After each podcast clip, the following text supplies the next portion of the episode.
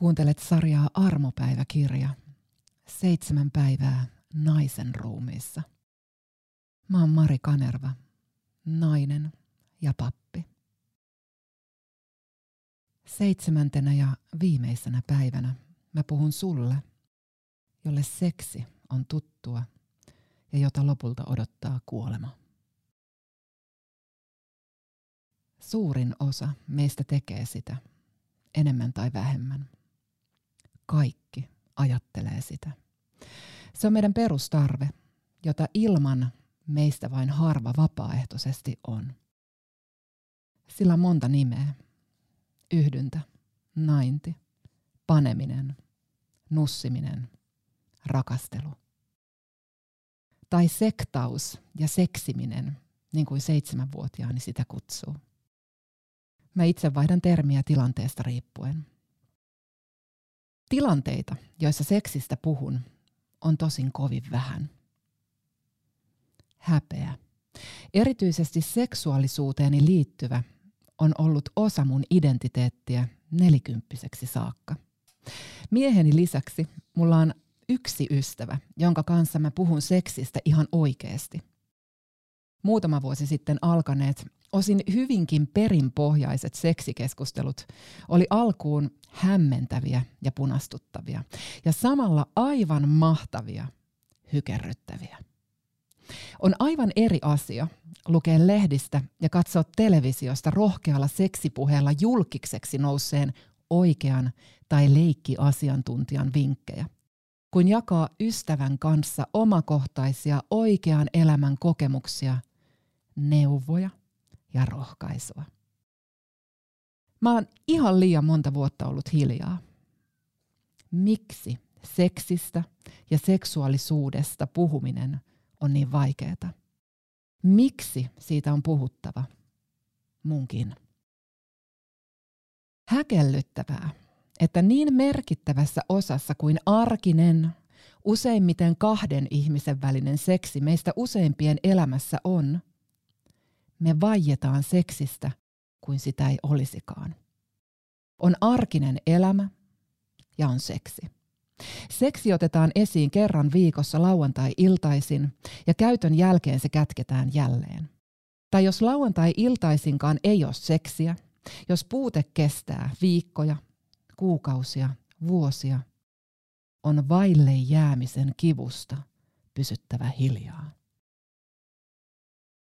Samalla maailma meidän ympärillä pursuaa seksiä.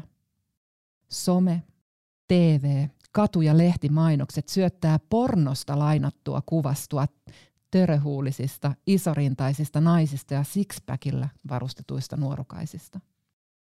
Kuvastu ke- kertoo meille, että menestyäkseen sosiaalisesti on oltava seksikäs, haluttu ja kaunis. Nuoret Erityisesti tytöt täyttävät fiidinsä fotosopatuilla selfieillä vastatakseen ihanteita. Filterittömät kasvot on kätkettävä. On häpeällistä olla paljas itse. Miksi? Ihmiset pursuaa häpeää ja maailmaseksiä.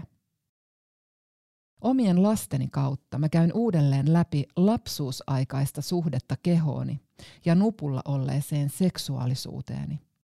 Mä en halua lasteni oppivan mun lailla häpeämään itseensä, piilottelemaan kehoaan tai kieltämään nautintoaan. Mä en halua heidän liittävän kauneuttaan ja kelpaavuuttaan ihanteisiin, jotka saavutetaan botoksilla ja leikkauksilla miten siirtää lapselle terve ilo aidosta itsestään ja ruumiistaan. Lapselle oman itsen ihanuus on kokonaisuuden ihanuutta. Mieli, kroppa, pippeli ja pimppi, ne on luonnollinen osa itseä. Ei ole kätkettävää, ei ole keinotekoisesti paranneltavaa. Mun lapsuudessa 70- ja 80-luvulla ei ollut käsitettä kehotunnekasvatus. Suhtautuminen lapsen ruumiillisuuteen ja seksuaalisuuteen oli herkästi kielteistä ja salailevaa. Mä muistan häpeän tunteeni leikittyäni naapurinpojan kanssa salaa äitiä ja iskää. pimppi ja pippeli oli rumia sanoja. Ensimmäistä unnutuskokemusta seurasi häpeä ja kuoleman pelko. Mä haluan auttaa lastani kasvamaan kokonaan ehjäksi ihmiseksi, joka kokee aidon itsensä hyväksi, jolle seksuaalisuus on luonnollinen osa itseä. Mä haluan saattaa häntä aikuiseksi, jonka ei tarvitse piilottaa eikä kätkeä ruumiillisuuttaan. Mä haluan auttaa lastani kasvamaan itseään rakastavaksi, pärjääväksi, myös seksuaalisuuden alueella. Mä haluan mun lapsen keho itsetunnon olevan aikuisenakin vahva. Mä haluan hänen tuntevan itsestään ja kehostaan iloa ja ylpeyttä. Miten lapsi syntyy? Kysytään ihan jokaisessa pikkulapsiperheessä. Mä voin vastata, että mä en nyt ehdi jutella tai kysy iskältä tai jopa, että mä en tiedä. Mä voin myös antautua lapseni kanssa hänen ehdoillaan ja ikätasollaan käytävään seksuaalisuutta käsittelevään keskusteluun. Keskusteluun, jossa mun on oltava mahdollisimman sinut oman seksuaalisuuteni kanssa. Vaikka mä puhuisin tismalleen Väestöliiton sivuilta löytyvien kehotunnekasvatuksen ohjeiden mukaan, lukee lapsi myös mun eleitä ja äänensävyä. Seksuaalisuutta koskeva häpeä, syyllisyys ja pelko, ne näkyy, kuuluu ja siirtyy. Häpeän on väistyttävä. Ihan jokaisella lapsella on oikeus ymmärtää, ettei mikään omassa kehossa tai sen tuntemuksissa ole väärin tai kummallista. Että hän on kokonaan, kokonaisena hyvä ja riittävä. Lapsella on oikeus koskettaa itseään, ymmärtäen missä ja milloin. Hänellä on oikeus aikuiseen muhun, joka on valmis puhumaan pippeli- ja pimppijutuista, jos lapsi niin haluaa. Lapselle kuuluu oikeus ymmärtää omat rajat, uskallus ja ymmärrys sanoa kosketukselle tarvittaessa ei. Tästä kaikesta hänen on saatava puhua mun kanssa ilman häpeän taakkaa. Häpeä. Myös seksuaalisuutta koskeva on sittenkin vain tunne opittu tunne, josta voi päästää irti. Mitä vanhemmaksi mä tuun, sitä vähemmän mä häpeän. Sukupolvien ketju katkeaa. On aikakin. Mä riitän itsenäni.